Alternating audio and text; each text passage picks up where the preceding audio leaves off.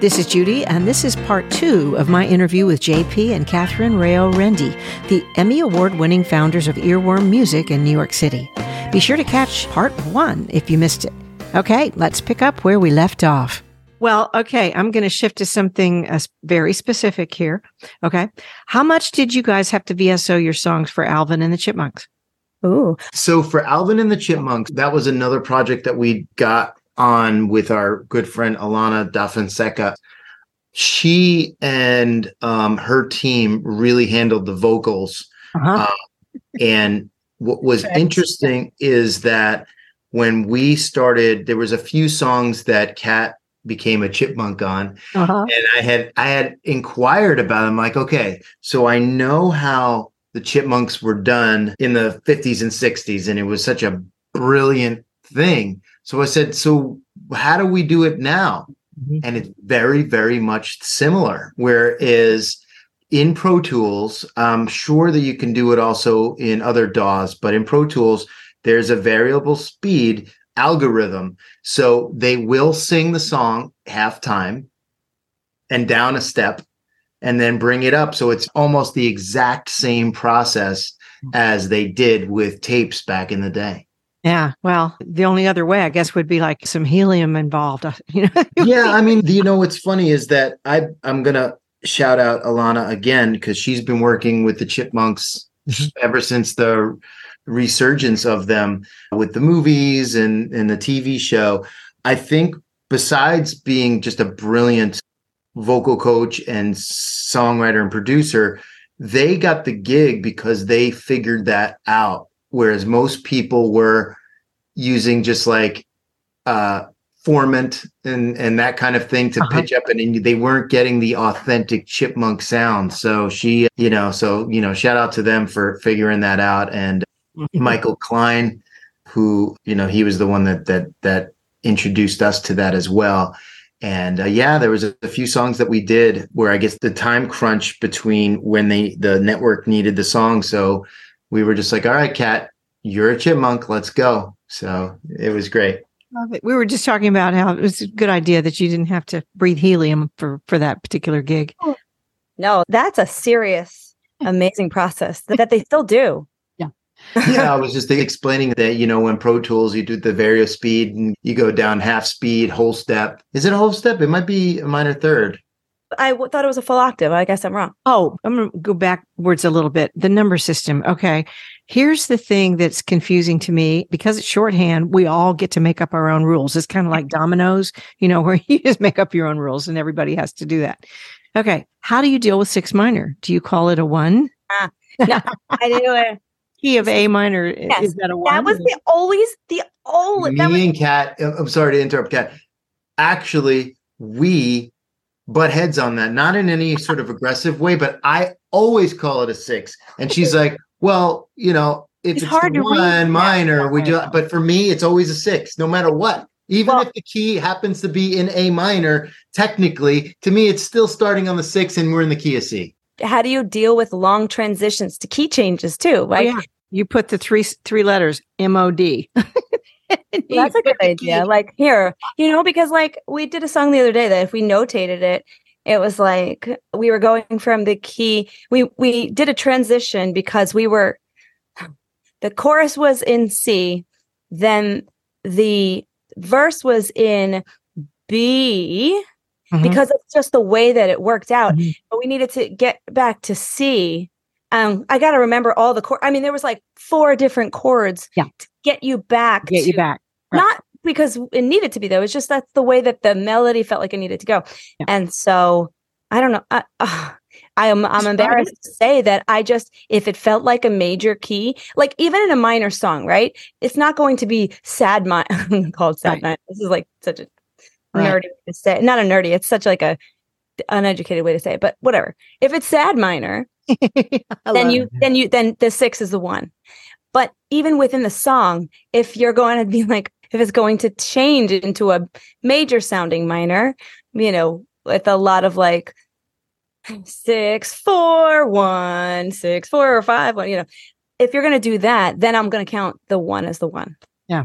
Yeah. And it'll change. Uh, and and you just like make a big slash, like, this is different. Yeah. And and you know what? For Judy, me, do you do do you do it's always a six as well? For me? No, yes. no, it's it's whatever's easiest for me to read.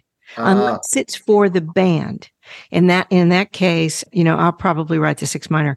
Right. Because that's everybody's going to understand that. But it's co- according to who I'm writing the chart for. You know, it's but, it's so interesting because I'm more of an instrumentalist because I'm not a singer. Yeah. So therefore, so you're to write it's always minor. a six. I got I got, I got yeah. it. Yeah. But if it gets too complicated, like with the musical that I'm writing, and you know, I'm writing unusual chord progressions and transitions and all kinds of stuff for, you know, that, that we can do. It's all great fun to do that instead of write a country song, you know. But when it gets too complicated like that, and and I find some black music too is unbelievably complicated and brilliant. The tapestry is brilliant. It's real complicated, but you don't realize it's complicated when you're listening to it until you try to di- dissect it. So what I do when it gets too complicated is get the chords out, and I just write a chord chart with letters. That's where it runs into like, who is this really for? Because right. if if it's a set key, then that's fine.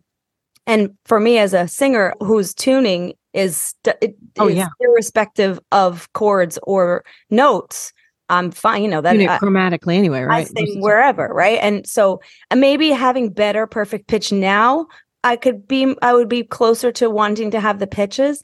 But for like J P, who plays guitar and horns and this and that, like you would be like, well, what's even the point, right? Like, and and that's my question to you is like, when you're writing Nashville f- numbers for Nashville musicians, who most of them are fixed pitch instruments, right. Why do it?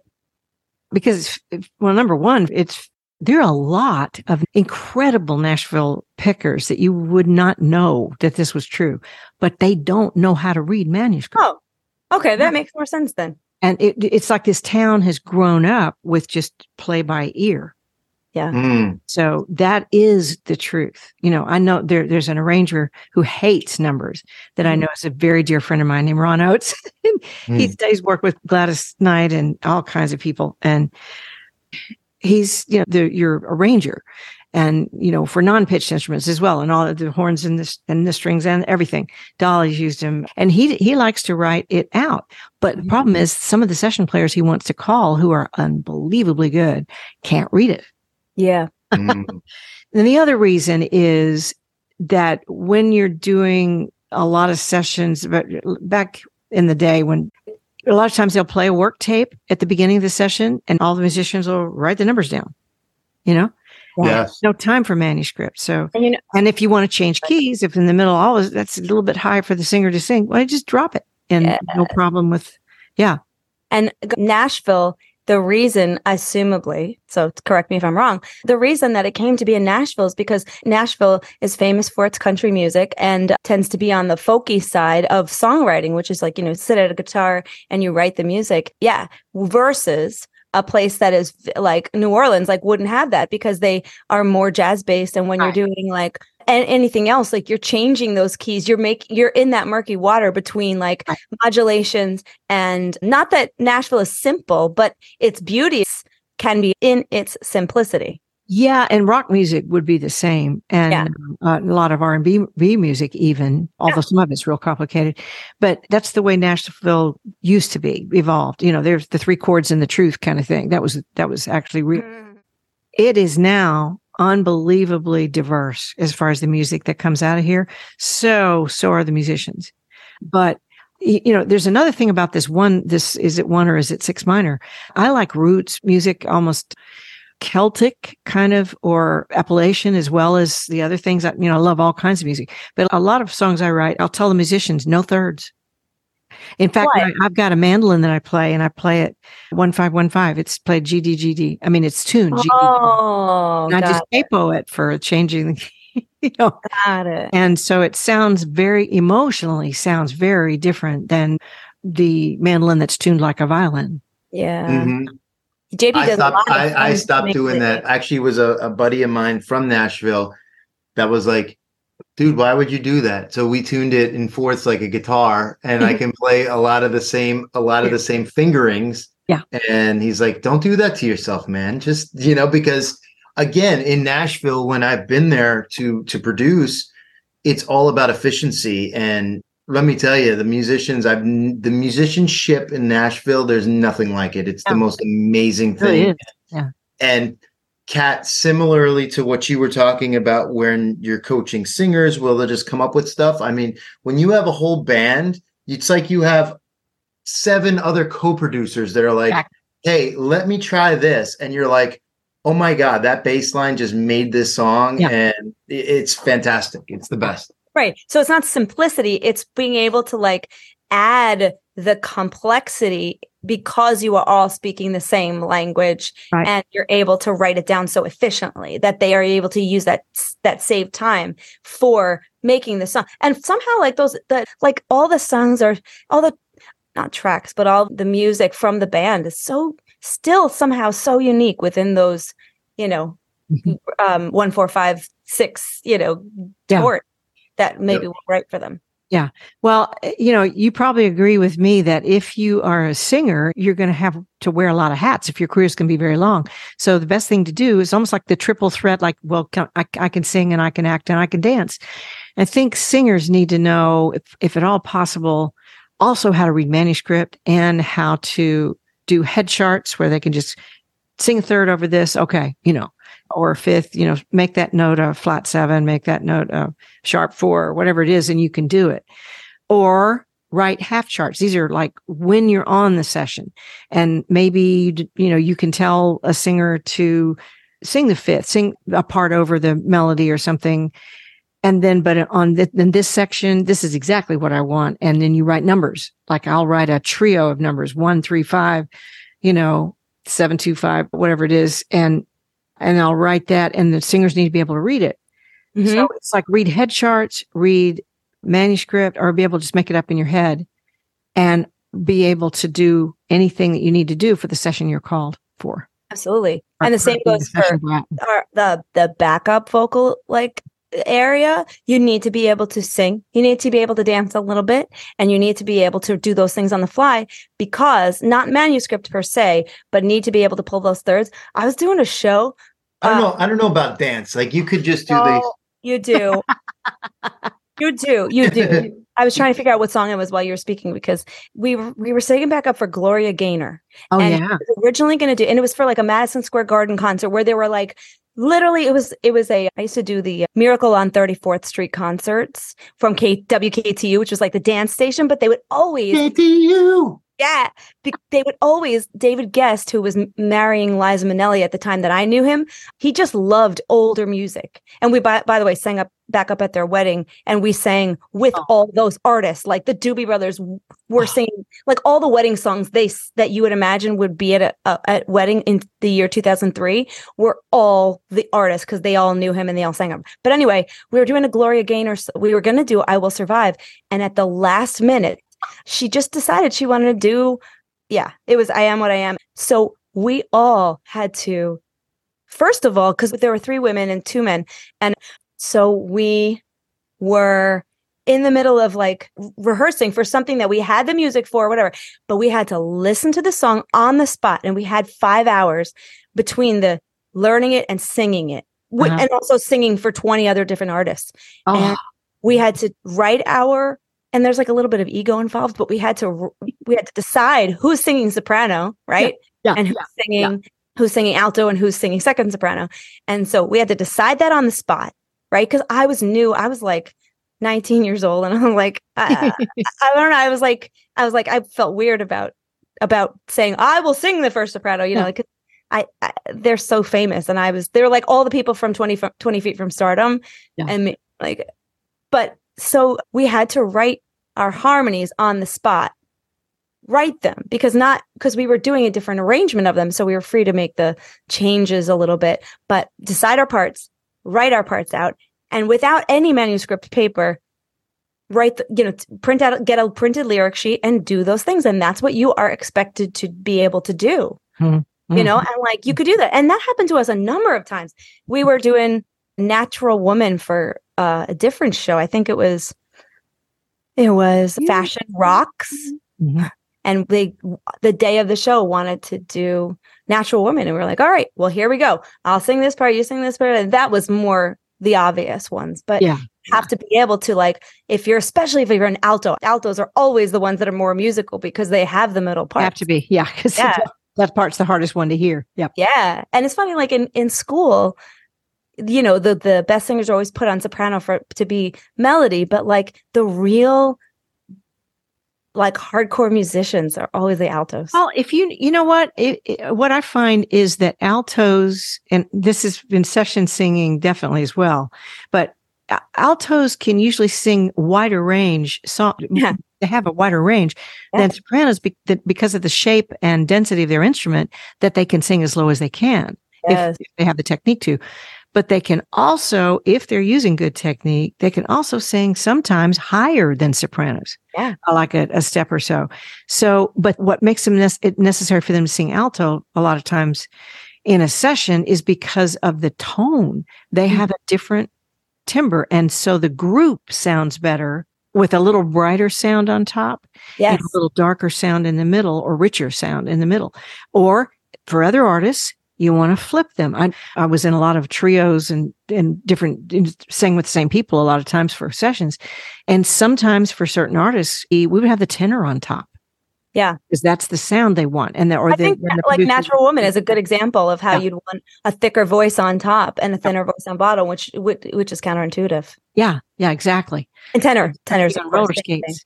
Yeah. yeah. The other thing is, of course, with voiceover and with session singers, session brats, we have to be able to change the the the contours of our throat channel to create different types of tone, even lower or wherever we're playing. We have to be able to place it on purpose. So, and that's, it's just, a, it's a lot of fun, but guys that are listening, if you want to do session work, you really need to learn to be variable and movable. And so that if you are being too dark, or your resonance is too rich, or your resonance is too bright, you can change the contours of the, your throat channel to be able to change that sound. And then, so then within three people, you got all kinds of possibilities of sound that you can experiment with, right? That's probably my favorite part of being a singer. And it's the reason yeah. why I'm really glad that I am not a, a recording artist, because like not only sonically and, and song, you know, like genre wise and song wise, but like, you can't do that. You can't sing like this in one sentence and then be like this in one sentence and then, and like be twenty yeah. different types of people. Yeah. Like when J P and I were writing a song for Baby Shark, we had to do a demo for Cardi B. And like, you gotta, uh, going back to like being respectful to them, we, we would either have to hire somebody or we'd have to sing like Cardi B. And like, I got to do that. And it was, and it's like the best thing ever because you, you step into their body. Yeah. You know, and like, the, you know, the most respectful way possible, get to sing like them. And like Jingles, same thing with Jingles. You right. can be twenty people in one day. So cool. One of the hardest things in my career was singing with Dolly, because I think people have favorite rhythms. There's just naturally, like some people are more R and B, some people are more bluegrassy, you know, some people have a, a faster feel for vibrato. And if you get a tempo too slow, they can't sustain it. But if you get a tempo too fast for someone with more, with more of an R and B thing, uh, natural thing, if you get it too fast, we can't set up for it. You know, mm-hmm, well, mm-hmm. with Dolly, I had to be like totally opposite myself because she's, she's fast. She's moving on to that next note. And so if you're a stunt singer, you just learn to change. You learn to be fast on your feet and change as much as possible. She's like a hummingbird, like yeah, in the she's way like a hummingbird. She's amazing. Her voice. Yeah. And yeah. she's got, she's like got an incredible powerhouse of a voice, but it's thin. Like that's amazing. It's mic friendly. You know, that's another thing. Very much know. so. Oh, if yes. you sing real loud, the mic's going to shut you down. The gear's going to shut you down. If you sing lighter, the mic opens up like, you know, it loves you. I noticed that at, at when I was an artist, I was doing a master, and I could not get my voice sounding as rich as I knew I was singing. Mm-hmm. And it, it coming back over, it just kept disappearing into the band. And I didn't know why. Well, now I do. The reason was I was singing too hard, and it, the, the gear was compressing it. You know, it had to, because I was peaking the meters, and I guess the engineer didn't know how to capture it right or something. But But yeah, like Karen Carpenter back in the old days, way before you guys were born, she she's really didn't sing very loud at all. But her, you know, her resonance, the mic picked it up and magnified it for days. And the same thing with a lot of singers that you might be surprised about. So it's working the mic. It's another reason classical singers have problem problems with mic singing, because they're too loud and it shuts them down. It's hard to capture what they're doing, you know. That's Martina's hard. Like that, you know, she's really able to work the mic fantastically. That's profound, by the way, for me. Like, that's going to go deep for a very long time. Vocal coaches on TikTok that like give, you know, some hints and some tips about what you can do to make your voice up. And a lot of people talk about Ariana Grande because she can go to these lengths and she sounds, and it's the same thing like with the rock screaming, right? You think that they're going hard and you think Ariana is going in her full voice. And I was not able to get her notes. And I was like, what's going on? What's going on? Like, I, I thought I could, I thought I just like, d- but then somebody on TikTok was like, no, you, you gotta, it makes sense knowing it now, but like you use your mixed voice, but it doesn't sound like that because it's a record. I don't know. I've never heard her sing live, but it's, I but, call it pulling instead of pushing. Yeah. yeah.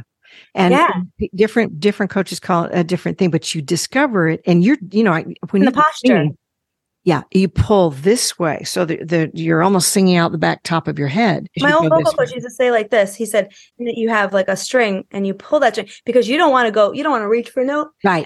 And I used to think, because he taught me, yeah. you sit down on the note for every note. And but what I realized with her is that like you have to. Yes. He always said this posture. And so sometimes that does mean like reaching a little bit. Yeah, for me, it's pulling back, like if okay. face was a square, pulling back in a couple of inches like that, like I'm going. I didn't know that. Oh, yeah. And that instantly expands the throat channel, which gives you yeah. more resonance instantly. So, and it also is the absolute cure for vocal strain. Yes. And so, you know, it's a magic trick. Yeah, smoke, smoke it's smoke and mirrors. mirrors. It really is. Celine Dion, when she goes up for a high belt, she's like, you yeah. know. I think that that's just like, that's how they get up there. Yeah. I think I broke my other mic. This is J P's mic. J P just ordered a, nu- a new mic because I think I might have messed up the diaphragm. Sounds- yeah, actually, you know what's interesting? You know, Judy, seriously, like you're giving us pearls today. Right? Awesome. Um, Gold. For sure. Awesome. There's been there's been many, many songs that we've done and, and we wanted a gritty, gritty tone. And Kat, I think you might have blown that diaphragm out on that other mic for sure. Because yeah, we no, kept with, what was interesting is that, you know, because Kat records her own vocals and and we use the Universal Audio. Like she's got a Apollo Twin. I have a, I, we you know it's it's interesting is that if we were to do this interview five years ago, I would tell you about my Neves and my L A two A compressors. I don't have the Neves and L A two A. I don't have any console. gear anymore. The Universal Audio stuff is fantastic. Yeah. yeah. Anyway, so she kept on saying, Jay, it sounds distorted. And I'm like, all right. So I would come in there and I would I would mess around with her preamp settings and the compressor. I'm like, it's impossible to sound distorted. We're not even cl-. And it, yeah, you you busted oh God, that so you busted that diaphragm. Yeah. yeah. Yeah.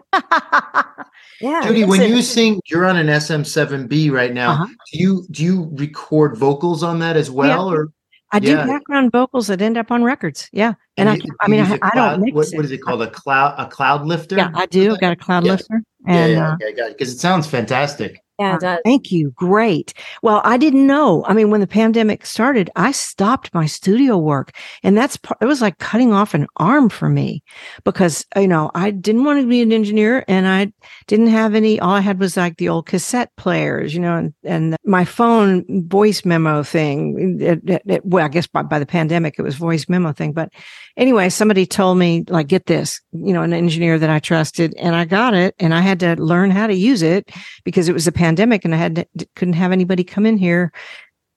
And I did, and didn't know until I actually did it. I had to learn what I was looking at with the form. And now I know how to do MIDI files for my piano and all kinds of stuff like that, you know, and I never wanted to do that before, but it's become so incredibly useful.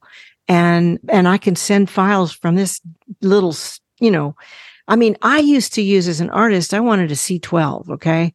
Which is many thousands of dollars. Yeah, huh? What? Or a Telefunken. Yeah.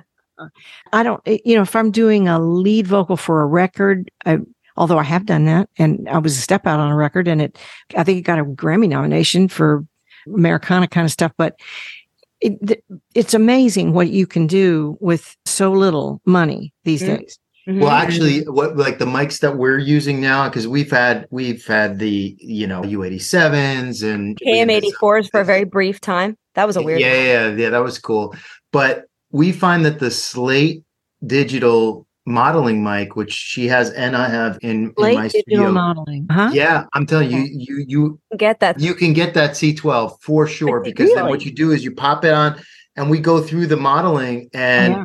They're really real. If, if it's not exact, it's it's yeah. so close. It's so close. So there's that's a lot of times where time. We're working on a project where if there's like a, a retro sound, yeah. I will switch, you know, maybe put her on a, a two fifty-one or even an old R C A ribbon. Uh-huh. And um, we just have, it's like a unlimited mic locker. Yeah. Um, so yeah, I would definitely, definitely look into that for sure. It's the, the Slate Digital M L.One, I think. I, I don't know. We'll send you this thing. It's really okay, cool. And I'll put that in the podcast notes for everybody out there too. Oh, yeah. Well, guys, I think I could talk to you for two weeks. Yeah, same. Oh my God, same. It's, it's we hard. Should definitely do this again. Yeah. It's hard to find somebody that's done as extensive an amount of studio stuff as you guys have. And also, I love your like-minded spirits, and like, you know, we help each other. We really, we trade.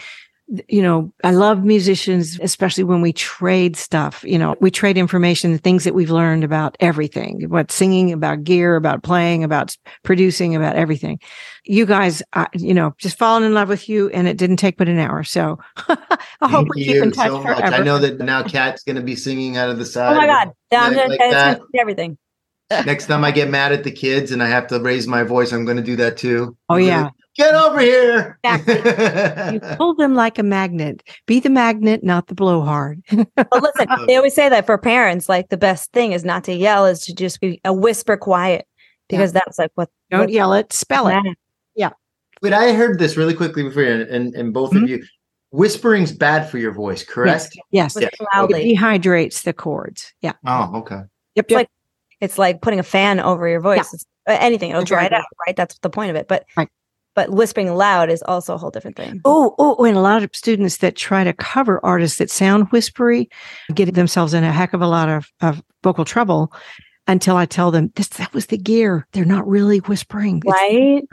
Mm-hmm. Because how are you going to do – if you don't have that compressor up to a million and multiple of them, how are you going to do that live? You just can't. Right, right. And that's what's – that's another reason that, like, gear is so interesting, because – having that live, the live ability to have multiple compressors for a whisper st- style artist, yeah, yeah, it makes it possible, because yeah, you're like, oh, well, I would never go see them because they're gonna not sound good at all. But right. they do. Right. I was just working with a client in Europe who really likes that very whispery kind of thing, and like uh, the Billie Eilish stuff. Got, yeah. Mm-hmm. Like the whole yeah. genre, except she was really whispering everything, and she got in so much vocal trouble.